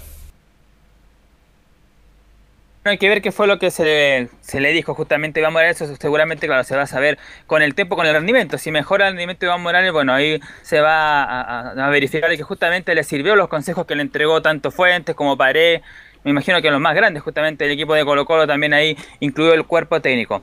Y otra de César Fuentes, que fue pregunta para el panel. en Portales, Perdón, una pregunta para el panel. Como yo no relato los partidos de Colo Colo, yo de verdad que no he seguido muy de cerca su carrera. ¿Es un jugador realmente interesante de proyección, Velo? ¿Es un jugador que puede destacarse? Era, un jugador de proyección. Lo que pasa es que se quedó, tuvo una lesión grave. Hay que hablar la, la aparición con Guede, me acuerdo. Guede lo hizo debutar Sí. La selección juvenil anduvo bien en el preolímpico, no anduvo mal. El preolímpico se jugó el verano pasado. Pero obviamente con muchos casos los jugadores puede quedar ahí eh, tirados si es que no enrela su carrera y si no tiene buenas juntas, porque a lo mejor eso lo pueden llevar al despeñadero. Y ese tipo de ejemplo hay miles en el fútbol chileno, Nicolás Gatica. Claro, justamente íbamos a decir que íbamos a escuchar otra eh, respuesta de César Fuerte que tiene que ver con ya la parte futbolística que vamos a estar informando justamente cuál es el equipo que más o menos estaría preparando el técnico Gustavo Quintero. Además, decir que cuando hay semanas largas, vale decir, porque cuando Colo jugó el domingo, va a jugar recién el próximo domingo frente a Unión La Calera, hace un trabajo especial el técnico Gustavo Quintero los días martes de acondicionamiento físico. Por ejemplo, entre otras cosas, hay varios jugadores que, que se cumplen. Por ejemplo, Pablo Mouche realiza pesas, Parragués trabaja con cuerda, regada salto y Dejar, por ejemplo, hace una mini canelástica empieza a saltar. Luego, posterior a esto, los grupos se unifican y se realizan los movimientos futbolísticos y le de pasan el cada balón de vez en semana. cuando, ¿no? ¿Ah? ¿Le pasan la pelota de vez en cuando? Por eso, para acá dice ya, después de que comienzan a hacer estos trabajos aparte, porque primero se potencia la parte física, porque eso es lo que ha fallado en Colo Colo, hay que recordar desde el primer partido frente a Santiago Wander, cuando volvió a este tema del fútbol, desde ahí se notó el rendimiento y lo físico sobre todo, y claro, los días martes aprovechan ese, ese tiempo para hacer estos trabajos físicos y después, por supuesto, ya comienzan a trabajar con balón y a preparar la estrategia para el fin de semana, pero esto es lo que sirve justamente cuando Colo Colo tiene semanas largas, porque lo había dicho Quintero varias veces, eh, Colo Colo tenía que jugar miércoles, domingo, miércoles, domingo, por supuesto no podía recuperar jugadores y de hecho perdía jugadores. Lo bueno es que ahora por lo menos en semanas largas no, no pierde tanto y de hecho, claro, lo más probable es que Leo Valencia y Matías Fernández aparezcan el fin de semana, el día domingo frente a Unión La Calera, por lo que incluso ya se presenta un problema para Quintero, problema positivo por decirlo de alguna manera, porque tiene que ver ahí cuál va a ser el 10, Matías o Valencia. Lo más probable es que sea Valencia el 10, porque claro, me imagino que está mejor rendimiento que Matías Fernández. Y arriba tiene que ver a quién saca de los delanteros, Pablo Mouche, Costa o Pablo Solari, que son los que hicieron en todo caso muy buen partido frente a Coquimbo, sobre todo el chico de Talleres, Solari. Oye, ¿es verdad que aquí le escuché, Velo, que tenía muchas cosas de Bartichotto? Sí, pero no entremos en lo que dicen los... ¿Mm? Bueno, pero... ¿Usted le parece que pareció Bartichotto? No. No. Ya, pues entonces Por no, eso alguna- pregunto quién lo dijo. Lo que pasa es que ¿Y usted se acuerda de Robles, que es amigo suyo? Al- alguien dice el comentario y uno comenta el comentario del comentario. Bueno, pero cada uno dice lo que quiere. pregunto por quienes siguen a Solari y dicen que tiene algunas Es un cosas. buen jugador, estamos hablando si le es parecido a Bartichotto. Por lo menos mejor que los que trae la U de Chile, y eso ya es un mérito, ¿no? Nicolás.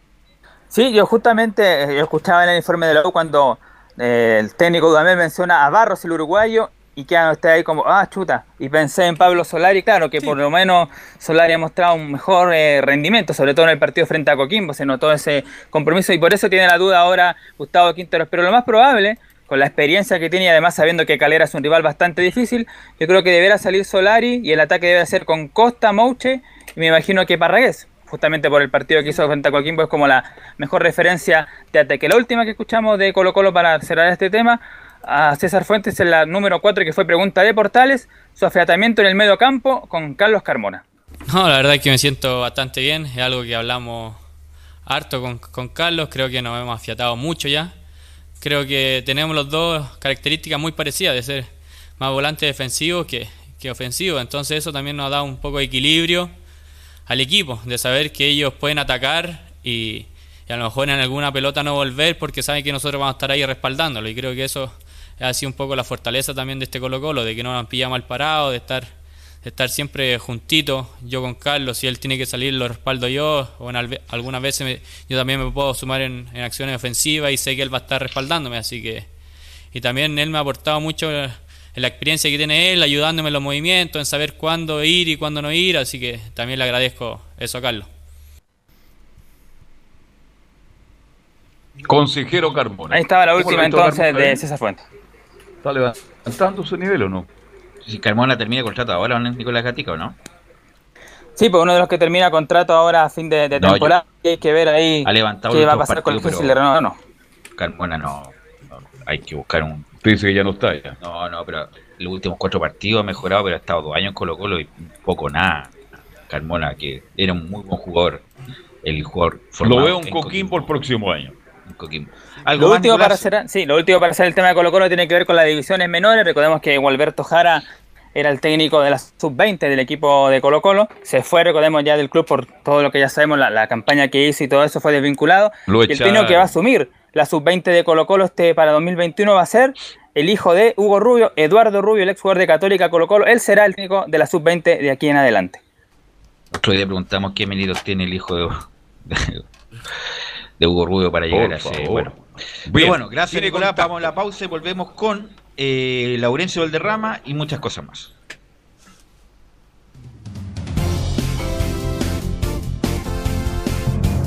Radio Portales le indica la hora.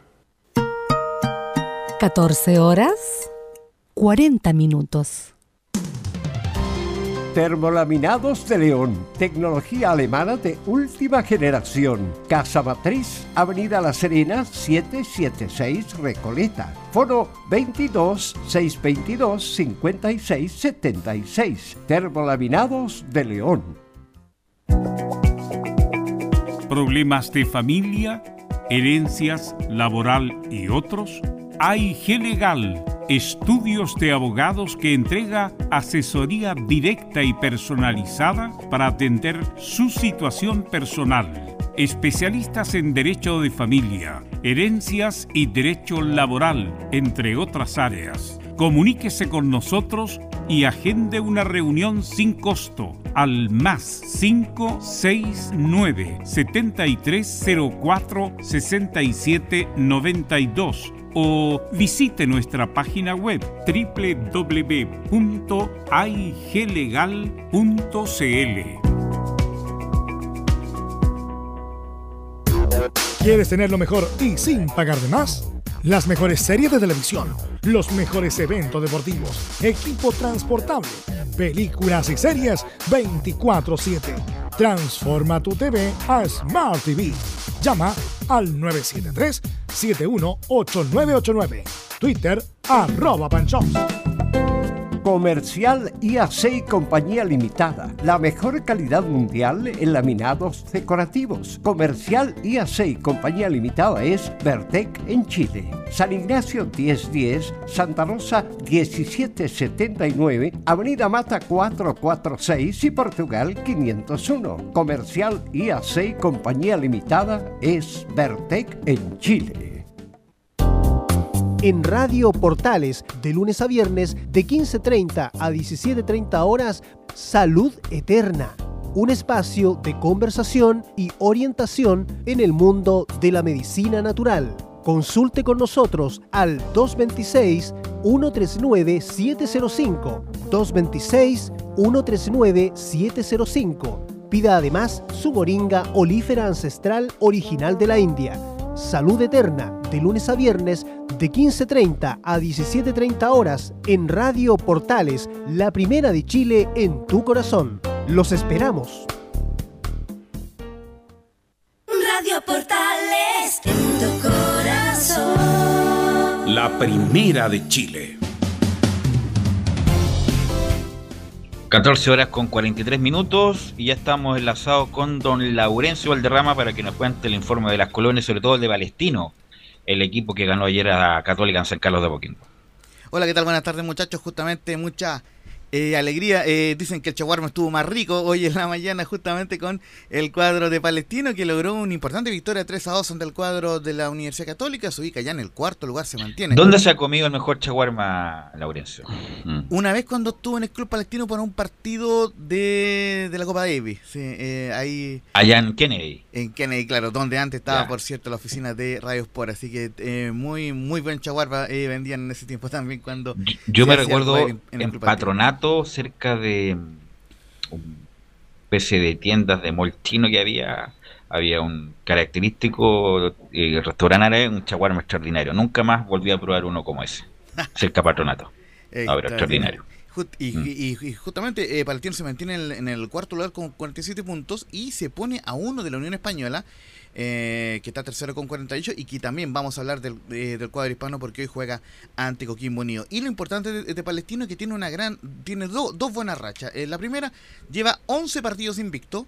eh, eh, los últimos 11 partidos, 7 triunfos y 4 empates. Eh, logró el cuadro, el cuadro de José Luis Sierra 25 puntos de 33 posibles. Eso le ha, le ha permitido no solamente salir desde el fondo de la tabla, sino también eh, colocarse en zona de Copa Libertadores. Y el Coto Sierra, desde que llegó al cuadro de Palestino, 8 triunfos, 4 empates y solo 2 derrotas, 28 puntos de 42 posibles. Un gran rendimiento del Coto Sierra que lo, que lo tiene hoy en el tercer lugar, en, en el cuarto lugar, perdón, de la tabla eh, de colocaciones. Y además, Palestino Oiga, oiga, oiga, antes, Cuéntame. antes que eh, dejemos al Coto Sierra, ¿usted sabe algún rumor sobre el Coto Sierra, que hay un grande de Brasil que estaría interesado en él. ¿Qué sabe usted? Sí, justamente el Sao Paulo eh, de Brasil, donde recordemos, el, el Coto Sierra jugó tras su gran Sí, campaña señor. del 94 en la Sí, Unión señor. Española. Pero en el Sao Paulo no anduvo bien.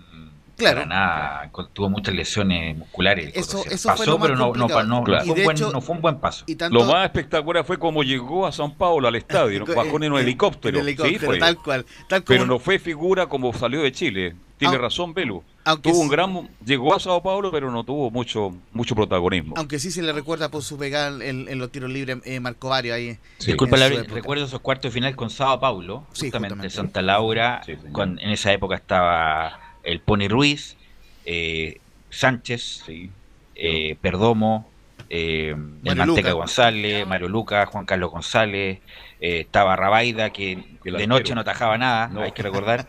Eh, no, un equipo y el Coto El Sierra, que era Nelson Acosta. y el Coto Sierra, eh, Ricardo Rojas también estaba. Ricardo Rojas. eh, Juan Carlos y- González.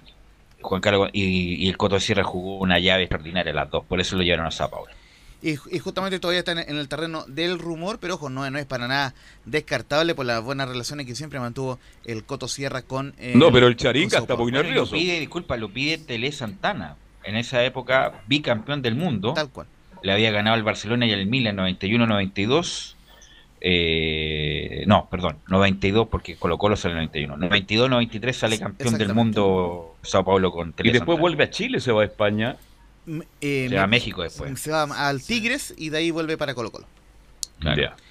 Y, y de hecho en 94 pierde la final con Vélez, con Vélez de, de Carlos Bianchi. eh, así que el Sao Paulo siempre un, un- un equipo que está vinculado al fútbol chileno. Y justamente, eh, bueno, vamos a ir repasando las declaraciones del, del Coto Sierra, que ojo, eh, como bien lo mencionaban ustedes muchachos, tuvo eh, en, primer término ese, ese tema con Federico Lancillota, que se confirmó en un comunicado que será operado por una fractura facial, o sea, maxilar, así que se pierde el resto del campeonato Federico Lancillota y, y justamente por esa lesión del portero argentino en la declaración 01 del Coto Sierra dice lamentamos mucho la lesión de Federico Lancillota. Bueno, yo creo que lo primero es lamentar eh, profundamente lo de Federico. Yo creo que es una lesión o un accidente bastante importante y bueno, lamentamos profundamente lo que le ha pasado porque eh, creo que nunca es eh, grato, nunca ese tipo de situaciones vivirla en el fútbol, eh, ni para cuando pasa con un rival, ni menos cuando tú tienes un jugador que le pasa ese tipo de situaciones.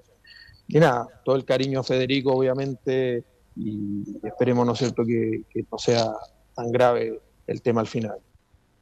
Eh, para, para ser eh, preciso en el comunicado, dice que el portero Lancillota sufrió la fractura de sus piezas dentales, fueron cuatro, y macizo facial, por lo cual será intervenido quirúrgicamente en, lo- en los próximos días el portero argentino.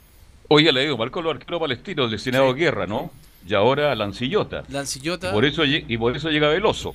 Aunque, aunque Sí. lo vamos a escuchar también aquí en una de las declaraciones de- del Coto Sierra, él se mostró bastante conforme con el rendimiento de Neri Veloso, que quizás tuvo alguna responsabilidad en, en el primer gol, pero en general tuvo una muy buena actuación en Sí, el cuadro. Pero tapó dos el gol de, Sí, en justamente. el a gol eso iba. de, de este muchacho católica que le pega bien. Eh, Marcelino. Marcelino. Núñez. No, ahí ahí se lo come, se lo come. Sí. Veloso, sí. Era, Es una pena. Claro. Están pidiendo que era gol Barica. Era del, era del. Arica siempre Arica, Arica está Pero, pero en, en el segundo tiempo tuvo una muy buena actuación, bien, bien, ahí lo, lo mencionaba Cabio Vicencio con, una a con Rebolledo etapa. Exactamente, Desde sí. el punto penal y después, Sí. sí, otro un cabezazo. no Ah, San Pedro. A San Pedro, exactamente. Fueron dos tapadas muy claras de, eh, el, del portero Neri Veloso. Y la segunda que vamos a escuchar del Coto Sierra, justamente eh, fue, fueron ambas preguntas de Estadio Portales, eh, donde dice: En la 0 supimos dejar atrás la situación chocante de Lancillota y ganar el partido. Supimos dejar atrás esa situación porque es una situación chocante, eh, pudimos ponernos en ventaja, yo creo que el primer gol es un muy buen gol y una muy buena jugada asociada y en general creo que controlamos bien ese primer tiempo a Católica, sabíamos cuál eran sus fortalezas y creo que en ese sentido lo controlamos bien y, y, bueno, podríamos haber ido en ventaja, pero bueno, la última jugada del primer tiempo ellos no, nos empatan con, con un remate de afuera del área y nos fuimos con ese resultado al, al entretiempo. Y luego, bueno, en el segundo nos pusimos 2-1 nuevamente en ventaja Eh, y ahí sufrimos la expulsión de, de Agustín, que, que obviamente nos hizo replantear lo que estábamos haciendo. Católica atacó mucho por las bandas, tiró mucho centro y en ese aspecto creo que en un momento no, no- nos metió atrás fundamentalmente con eso, así todos nosotros después tuvimos, después del gol de ellos incluso tuvimos un par de oportunidades y, creo que en definitiva terminamos ganando el partido en la última jugada, en una, muy buena jugada de un pase de César, ¿no es cierto?, para Carlos y, que quizás podría haber terminado en gol, pero bueno, terminó en el penal y en el gol de Luis. Y la tercera que vamos a escuchar sobre el Coto Sierra, justamente él como que es un poco reticente a alabar a sus jugadores, él siempre tiene un discurso bastante mesurado en el triunfo y en la derrota, pero y- igualmente eh, termina respondiendo por la gran actuación, eh, no y, y no solamente por los tres goles, gran actuación de Luis Jiménez, sino por, también por la buena performance de Carlos Villanueva. Siempre es grato en la 0-4, siempre es grato ver jugar a Carlos Villanueva y Luis Jiménez. Yo creo que son jugadores que uno siempre es grato verlos jugar, siempre es grato tenerlos, es un privilegio, ¿no es cierto? Para mí, primero dirigirlo y segundo, para creo que le dan categoría y prestigio al campeonato ese tipo de jugadores. Y bueno, no sería, no sería posible tampoco sin el esfuerzo del resto. Yo en eso a mí no me gusta mucho hablar de de individualidades o de ciertas características eh, de algunos jugadores, pero yo creo que todo es muy positivo. Hoy día Neri Veloso vino a jugar después de una larga ausencia en que no jugaba y creo que bueno, hizo un, un correcto partido, más allá de algunos, algunos errores, pero que son atribuibles ¿no es cierto? al, al, al- al tiempo que no ha podido jugar. Y defensivamente creo que también lo resolvimos bien. Eh, muchachos. Carlos, No, otro- insisto, lo- yo- Sí. Camilo, perdón. Sí, no es que estaba analizando lo, lo de, Jo- lo de José Luis Sierra, la carrera como entrenador. Claro, queda marcado por eso de- en Colo Colo que no, no, no fue la mejor forma, no, no nunca mm, eh, convenció con el fútbol de él. Pero el otro equipo, en Unión Española, lo, lo sacó a campeón, haciendo una, una buena campaña, jugando bien. Y ahora, Jugando muy bien. Y ahora con jugando muy bien, Palestino. Sí, y ahora con Palestino Sí. también. En todo caso, eh, Macal es un dato que lo hemos, que lo hemos eh, mencionado en otro programa. El Coto Sierra tiene un récord bastante particular. Ha sido campeón como jugador en Unión Española y en Colo Colo. No muchos han sido capaces de poder eh, hacer eso en ambas instituciones. Justamente Colo Colo campeón en el, en el Como DT 2015. como jugador. Como ¿Y DT el mejor como tiro jugador, libre del Coto exactamente. Sierra cuál es? Como Obviamente ante Cabinos. eh, yo hasta el día hoy eh, recuerdo ese golazo. Golazo No, no, pero, hablando ¿eh? en serio, habla- eh, bueno, el punto es que en Colo Colo uno pensaba que iba a trasladar lo que hizo en Unión en Eso Colo Colo verdad, el sí. juego, Eso el juego verdad, y Colo, eso el. Colo Colo de Sierra nunca jugó bien, la verdad era bien fome, la Eso verdad. es verdad. Y eso, yo creo que eso, por eso quedó marcado. Coto pero, siesta. pero el, el- el fútbol de la Unión era muy bueno, era jugaba muy bien, me, me acuerdo de Vecchio, el Pato Rubio, Canales, eh, ¿Velus? Era, sí. Eh, ¿Te acuerdas del último partido de, de Jorge Sampaoli en la U? Sí, pues, fue Santa Laura. justamente una goleada. Lo elimina, claro, fue lo elimina cuarto de final justamente, el exacta- 2012. sí, Justamente, y lo ahí- elimina, claro. Ya, ya, y ahí fue un, un- un gran espectáculo de, de- de la unión del Coto Sierra que terminaría eliminando también al Colo Colo de la Bruna en semifinales, pero en la final eh, terminaría perdiendo sorpresivamente ante el Cochipato. A de pesar de que a pesar de que el Coto le salió campeón con Colo Colo, pero no quedó buena imagen, que uno pensaba que iba a jugar de la manera que jugaba Unión en Colo Colo, no obstante el Coto Sierra ha hecho una Es de español. ha hecho una muy buena carrera como técnico. No hay panadería que no haya una foto del Coto Sierra. Coto Sierra Laurencio.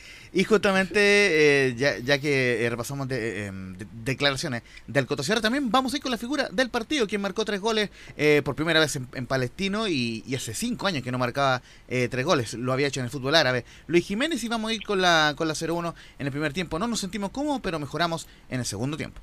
El primer tiempo la verdad es que no, no nos sentimos muy cómodos. Si bien pasamos adelante en el marcador no, no logramos hacer nuestro juego. Y creo que en el segundo tiempo lo hicimos bastante mejor. Hubo más espacio. Y, nada, finalmente con un jugador menos eh, tuvimos mucho esfuerzo. Y en el final logramos, creo yo, quedarnos con un, un buen resultado. Quizás no fue muy justo, quizás lo más justo era el, el empate. Eh, felicitaciones a Neri que hace tiempo que no, que no jugaba y la verdad es que sacó, sacó dos o tres balones muy, muy complicados. Nosotros siempre intentamos jugar, queremos, queremos jugar con el balón, lamentablemente con uno menos se hace complicado. Y, más con un equipo como, como Católica, que, que normalmente es el equipo que tiene el balón. Eh, pero se nos dio todo, se nos dio todo. Sufrimos, sufrimos todos y, y bueno, eh, creo que es un, un resultado muy, muy importante para, para lo que queremos nosotros. Y justamente para ir cerrando mi eh, informe eh, eh, de las colonias, solamente eh, comentar algo muy breve de la Unión Española e ir con una declaración de Ronald Fuentes, quien, quien digamos, quedó muy golpeado por la derrota ante Coquimbo Unido. De hecho, no habló con la prensa, recordamos, y lleva cinco partidos sin ganar, cuatro empates y una derrota, por lo cual espera poder revertirlo ante el cuadro pirata. Y justamente en la, en la, en la declaración 02 de Ronald Fuentes dice, todos los equipos nos estamos jugando algo todos los equipos no estamos jugando algo. Nosotros por ir a Copa Libertadores como Chile 3 y ellos por no descender, por lo cual va a ser un partido muy complejo. Ayer eh, tácticamente hizo un partido muy claro de cómo tenía que jugar la Colo Colo, cambiando el sistema de juego. A nosotros no sé cómo nos va a enfrentar porque se manejan con dos o tres sistemas de juego. Pero lo importante más que lo que puedan presentar ellos, como nosotros tenemos que jugar el partido. Y, de ese aspecto tenemos que, que mejorar mucho de, de cara de lo que hicimos, sobre todo el primer tiempo con Guachipato y ser contundentes también a la hora de, de la oportunidad de gol. El otro día tuvimos la primera, no lo hicimos y después nos costó. Y si ahora en este partido vamos a tener la primera, ojalá poder hacerlo, porque el partido con, espacios para nosotros, cuando los rivales están en desventaja, no se nos simplifica, pero sí tenemos más espacio y ahí es donde nosotros somos muy fuertes. Justamente eh, recordar que la Unión Española recibe eh, a Coquimbo hoy a las 20 horas en el Estadio Santa Laura, transmisión desde las 7.30 por Portal Digital y arbitra César Deichler.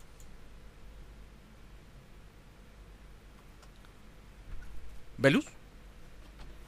No está Velus ya entonces para cierrar este programa. Sí, pues, ahí este partido. Ahí, sí, ahí está, ahí está. Ahí están moviendo la antena. Muchas gracias, muchachos. ¿Quién, sí, ¿quién narra este partido? Preguntan acá. Lo relata don Alfonso Zúñiga Catalán.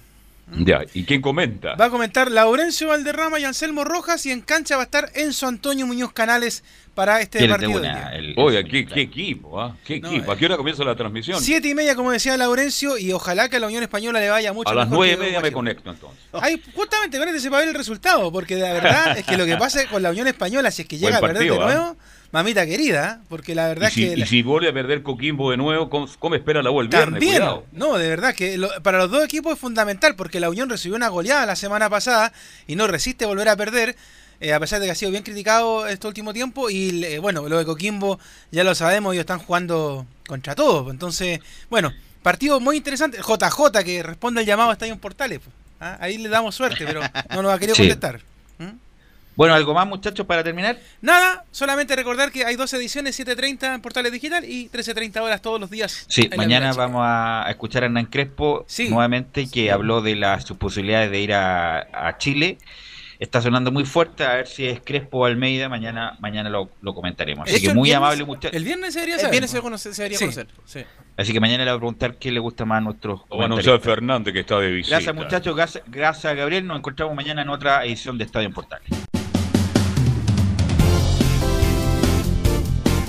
Fueron 90 minutos con toda la información deportiva. Vivimos el deporte con la pasión de los que saben.